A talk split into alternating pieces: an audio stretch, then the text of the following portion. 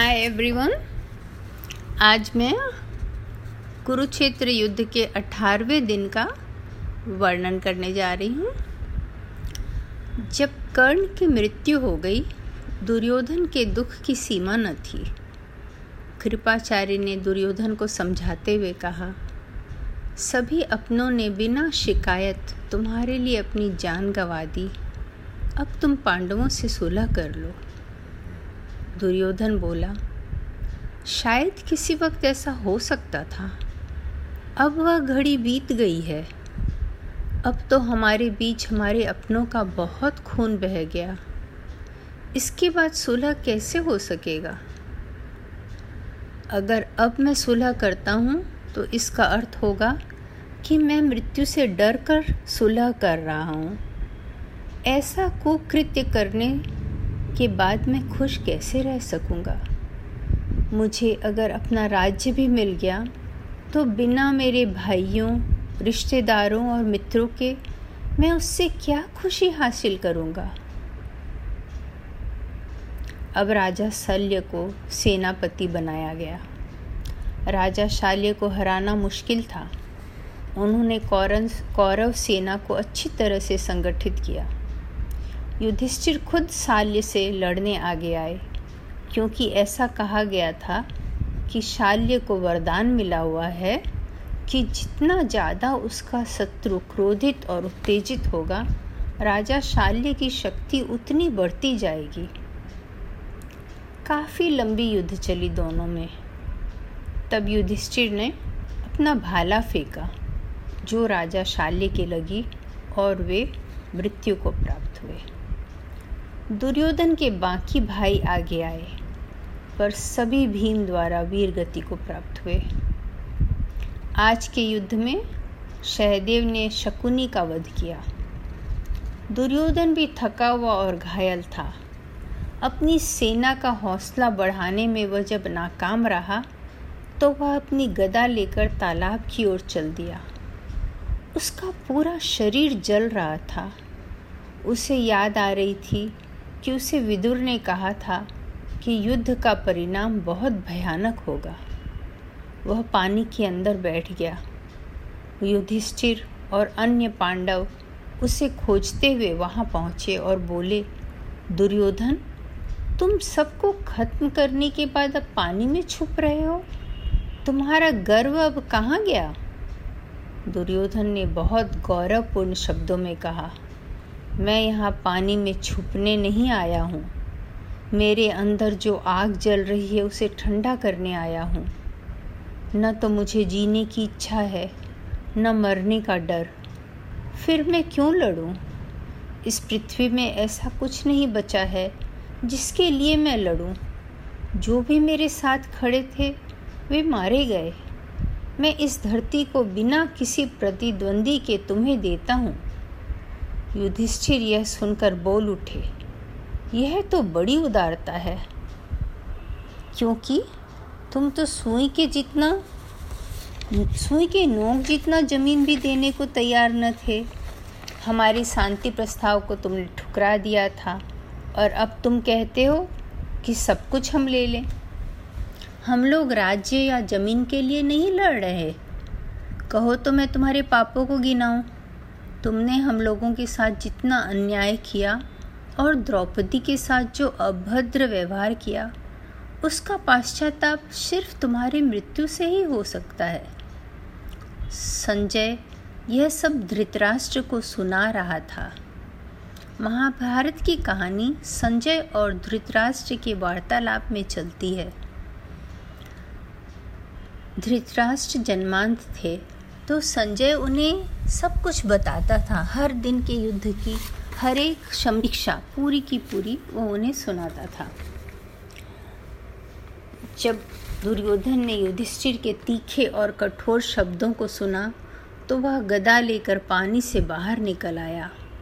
फिर उसने कहा, कि तुम पाँचों तो एक साथ मुझसे नहीं लड़ोगे?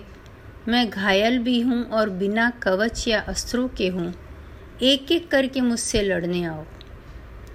युधिष्ठिर ने कड़वाहट से जवाब दिया, सच है कि पाँचों का एक साथ आना अन्याय होगा। तो मुझे जवाब दे सकते हो कि तुम कितने लोग मिलकर अभिमन्यु को मारे थे?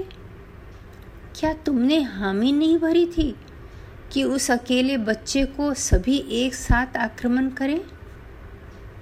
जब आदमी विपत्ति में फंस जाता है तब वह दूसरों को धर्म और शूरता की दुहाई देता है। तुम अपना कवच पहनो और बताओ तुम्हें किससे लड़ना है। या तो जीत कर अपना राज्य प्राप्त करो, या मृत्यु को प्राप्त कर स्वर्ग जाओ। इसके बाद भीम और दुर्योधन में युद्ध शुरू हुआ। जब दोनों के गदा आपस में टकराते तो चिंगारी निकल जाती। दोनों घंटों लड़ते रहे। ताकत भीम में ज़्यादा था, पर दुर्योधन बुद्धि से लड़ रहा था। पास में खड़े सभी अटकर लगा रहे थे कि कौन जीतेगा।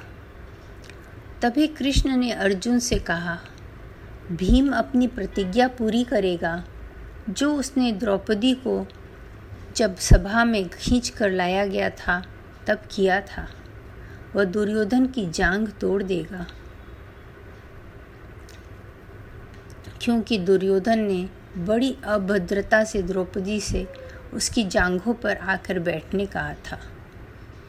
जैसे ही भीम ने यह सुना, वह शेर की तरह दुर्योधन पर लपका और उसकी जांघें तोड़ दी। उसकी दोनों जांघें तोड़ दी। दुर्योधन ज़मीन पर गिर पड़ा। भीम ने उसके सिर पर और शरीर पर पैर रखकर नाचना शुरू किया और अपनी खुशी प्रकट की। युधिष्ठिर बहुत दुखी हुए भीम के इस तरह के अभद्र और नीच व्यवहार से। उन्होंने भीम से कहा, दुर्योधन राजा है और तुम्हारा भाई भी। तुम ऐसा व्यवहार कैसे कर सकते हो? यह तुम्हें शोभा नहीं देता। तब कृष्ण ने कहा, दुष्ट दुर्योधन, अभी जल्दी ही मरने वाला है। इसके भाई सभी मर चुके। यहाँ क्या काम है?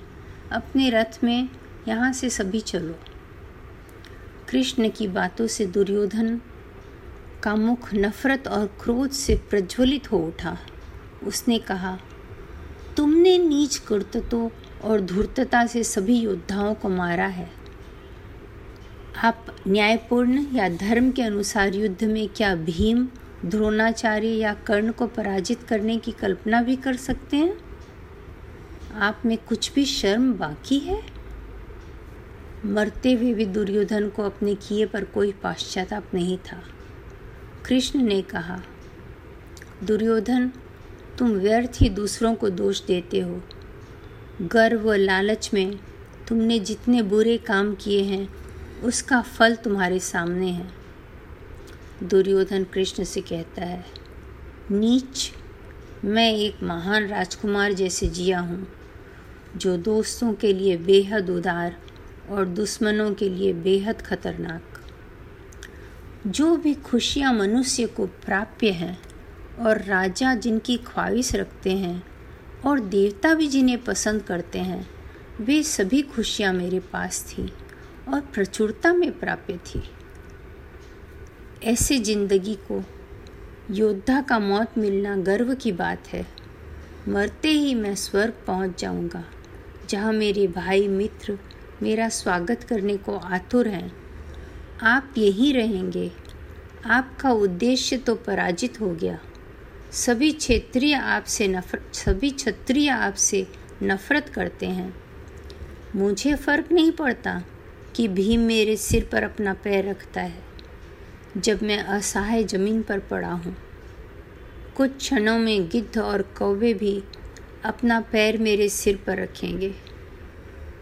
दुर्योधन ने जब ये बात कही तो देवताओं ने स्वर्ग से फूलों की वर्षा की। दुर्योधन की असामान्य आकांक्षाओं ने उसे अधर्म के पथ पर मोड़ दिया था और क्रोध ने धर्म के पथ पर रोड़ा बना दिया था और क्रोध धर्म के पथ पर रोड़ा बन गया था। पर दुर्योधन की अजय हौसला बहुत ही प्रभावित करने वाली अद्भुत थी। उन्होंने जब दुर्योधन और भीम की लड़ाई हो रही थी, तब उसके अंतिम क्षणों में बलराम वहाँ पहुँचे। उन्होंने भीम को दुर्योधन के जांघों पर वार करते देखा और दुर्योधन को ज़मीन पर गिरते हुए भी। बलराम का क्रोध उबल उठा। उसने भीम को दुत्कारते हुए कहा, छी! तुम सबों को छी। क्या कोई क्षत्रिय नाभि के नीचे वार करता है? भीम ने कानून और धर्म का मज़ाक बना दिया है। यह कहते हुए बलराम अपने हल को लेकर भीम की ओर बढ़ा। जब कृष्ण ने यह देखा तो वे एकदम चौकन्ने हो गए। वे बलराम की ओर बढ़े और बोले पांडव हमारे दोस्त और खास रिश्तेदार हैं। पांडव दुर्योधन के हाथों बहुत अन्याय सहन कर चुके हैं। जब द्रौपदी का अपमान सभागृह में किया गया था, तब भीम ने यह प्रतिज्ञा की थी कि वह दुर्योधन की जांघें तोड़ देगा। सभी ने यह प्रतिज्ञा सुनी थी। अपने क्षत्रिय धर्म के अनुसार उसने अपनी प्रतिज्ञा पूरी की है। इसमें क्या गलत है? आप अपने क्रोध में कोई गलत काम न करें और निर्दोष पांडवों के साथ अन्याय न करें। भीम ने जो किया, उसकी समीक्षा करने से पहले